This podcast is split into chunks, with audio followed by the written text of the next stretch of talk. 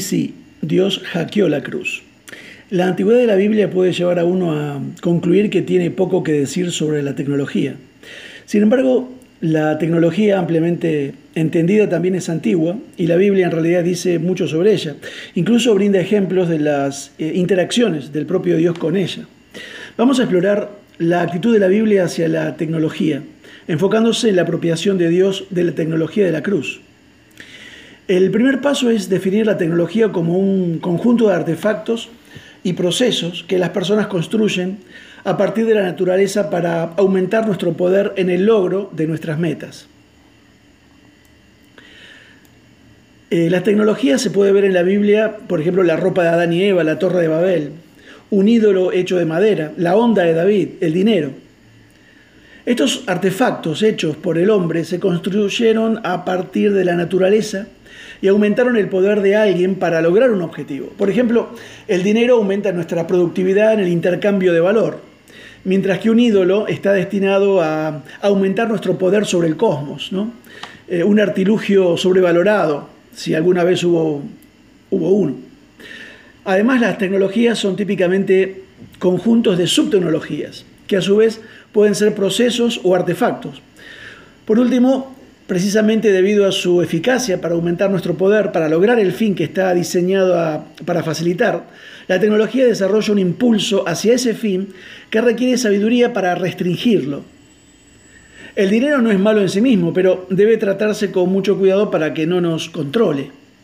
Uno de los temas bíblicos consistentes sobre la tecnología es la burla. A veces es sutil e irónico y otras veces es un sarcasmo directo. Te doy algunos ejemplos. En Génesis 3, Adán y Eva se dan cuenta de su posición vergonzosa después de desobedecer a Dios, pero su respuesta ridícula para encubrir a su creador omnisciente es la primera tecnología de la Biblia. Cosen hojas de higuera como taparrabos. En Génesis 11, las personas en su orgullo se unen para construir una torre impresionante que llega al cielo con el objetivo de hacerse un nombre. Dios tiene que descender para ver esta gran torre, convertir sus palabras en balbuceos y hablar palabras de promesa a un hombre escogido. Te bendeciré y engrandeceré tu nombre, ¿no? A Abraham, Génesis 12:2. En Jueces capítulo 3, versículo 13, habla de un juez llamado Ahod, el juez zurdo de Israel. Mata al rey enemigo de una manera vergonzosa y espantosa. Dios le concede a Ahod el éxito en su misión, quien destruye los ídolos de piedra del rey durante su escape, versículo 26. Estos artefactos encargados de proteger al rey y su pueblo simplemente se quedan ahí. En 1 Samuel 17, la impresionante tecnología de guerra de Goliat se describe en detalle. Sin embargo, un simple niño con una onda que viene en el nombre del Señor vuelve el armamento avanzado de Goliat en su contra. David se queda con 4 piedras de repuesto todavía en su bolsa. Isaías 44, versículo 12 al 20, tenemos la idea de que alguien adore como su libertador un artefacto que ha hecho con la mitad de lo que acaba de arrojar el fuego. Se ridiculiza con un sarcasmo desnudo. En Mateo 17, del 24 en adelante, los hombres cuestionan el derecho del Hijo de Dios a entrar en la casa de su padre. ¿Tiene dinero? Jesús le cuenta la broma a Pedro, pidiéndole que vaya a pescar un pez con el cambio correcto en la boca. En Lucas capítulo 12, versículo 13, el rico insensato que muere momentos después de haber puesto su confianza en los graneros llenos que ha construido. ¿Por qué la burla? Hay un libro llamado La naturaleza de la tecnología, escrito por un inglés, Brian Arthur, que señala que ponemos nuestras esperanzas en la tecnología, pero desconfiamos de ella. La tecnología despierta en nosotros, dice este hombre, 2 emociones, el orgullo y el miedo. Podemos ver el orgullo y el miedo claramente a cada lado de un valle en 1 Samuel 17. Mientras Goliat grita su orgulloso desafío, Saúl y todo Israel estaban, dice versículo 11, consternados y con gran temor. Y lo repite en el versículo 24, consternados y gran temor. Al valle desciende un simple niño con una simple onda, controlado ni por el orgullo ni por el miedo, pero lleno de esperanza y confianza en Dios.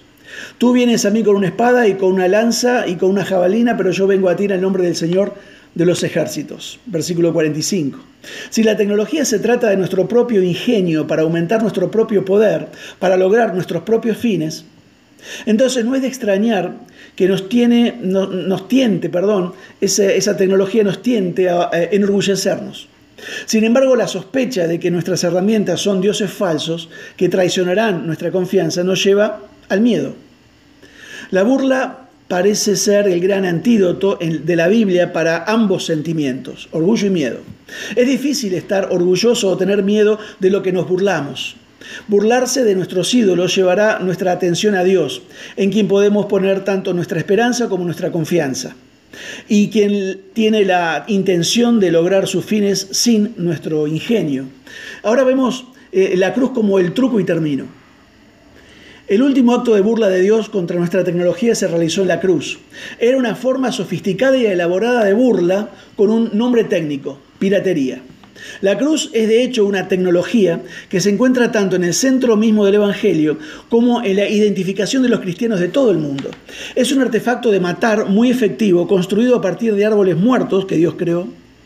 El dispositivo en sí estaba incrustado dentro de una técnica de tortura y humillación realizada por técnicos que conocían tanto el proceso como la herramienta.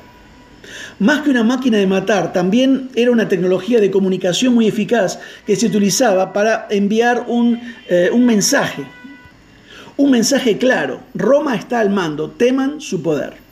En términos generales, la piratería implica que el pirata informático ingrese al ensamblaje de la tecnología y con un pequeño giro invierte su función. Esta superación del fuerte impulso de la tecnología hacia su propósito de diseño requiere una astucia sabia, dando gloria al hacker y humillando al propietario de la tecnología. Cuando un terrorista irrumpe en el sitio web de la CIA e inserta mensajes antiamericanos en su página de inicio, está pirateando el sistema. Cuando un manifestante inserta una flor en el cañón del rifle de un oficial de policía, como allá en Portugal en 1974, convierte a una herramienta de matar en un florero de soporte. Está pirateando el arma. Dios hackeó la cruz al vencer esa tecnología de la muerte, cambiando su propósito. Fue diseñado para tomar la vida lenta y dolorosamente, esa cruz. Sin embargo, Dios la usa para dar vida eterna y gozosa. La cruz fue diseñada para declarar la supremacía y la justicia despiadada de Roma. Pero Dios la usó para mostrar su soberanía y su amorosa gracia. Dios tomó esa tecnología que causó mucho orgullo y miedo en muchos y se metió dentro de ella, y con un acto aparentemente pequeño pero eternamente trascendental le dio la vuelta. A través de esto se gloriaría a sí mismo, lograría sus propósitos, humillaría a los orgullosos y salvaría a los humildes. Seguimos el lunes con la otra parte. Que Dios te bendiga.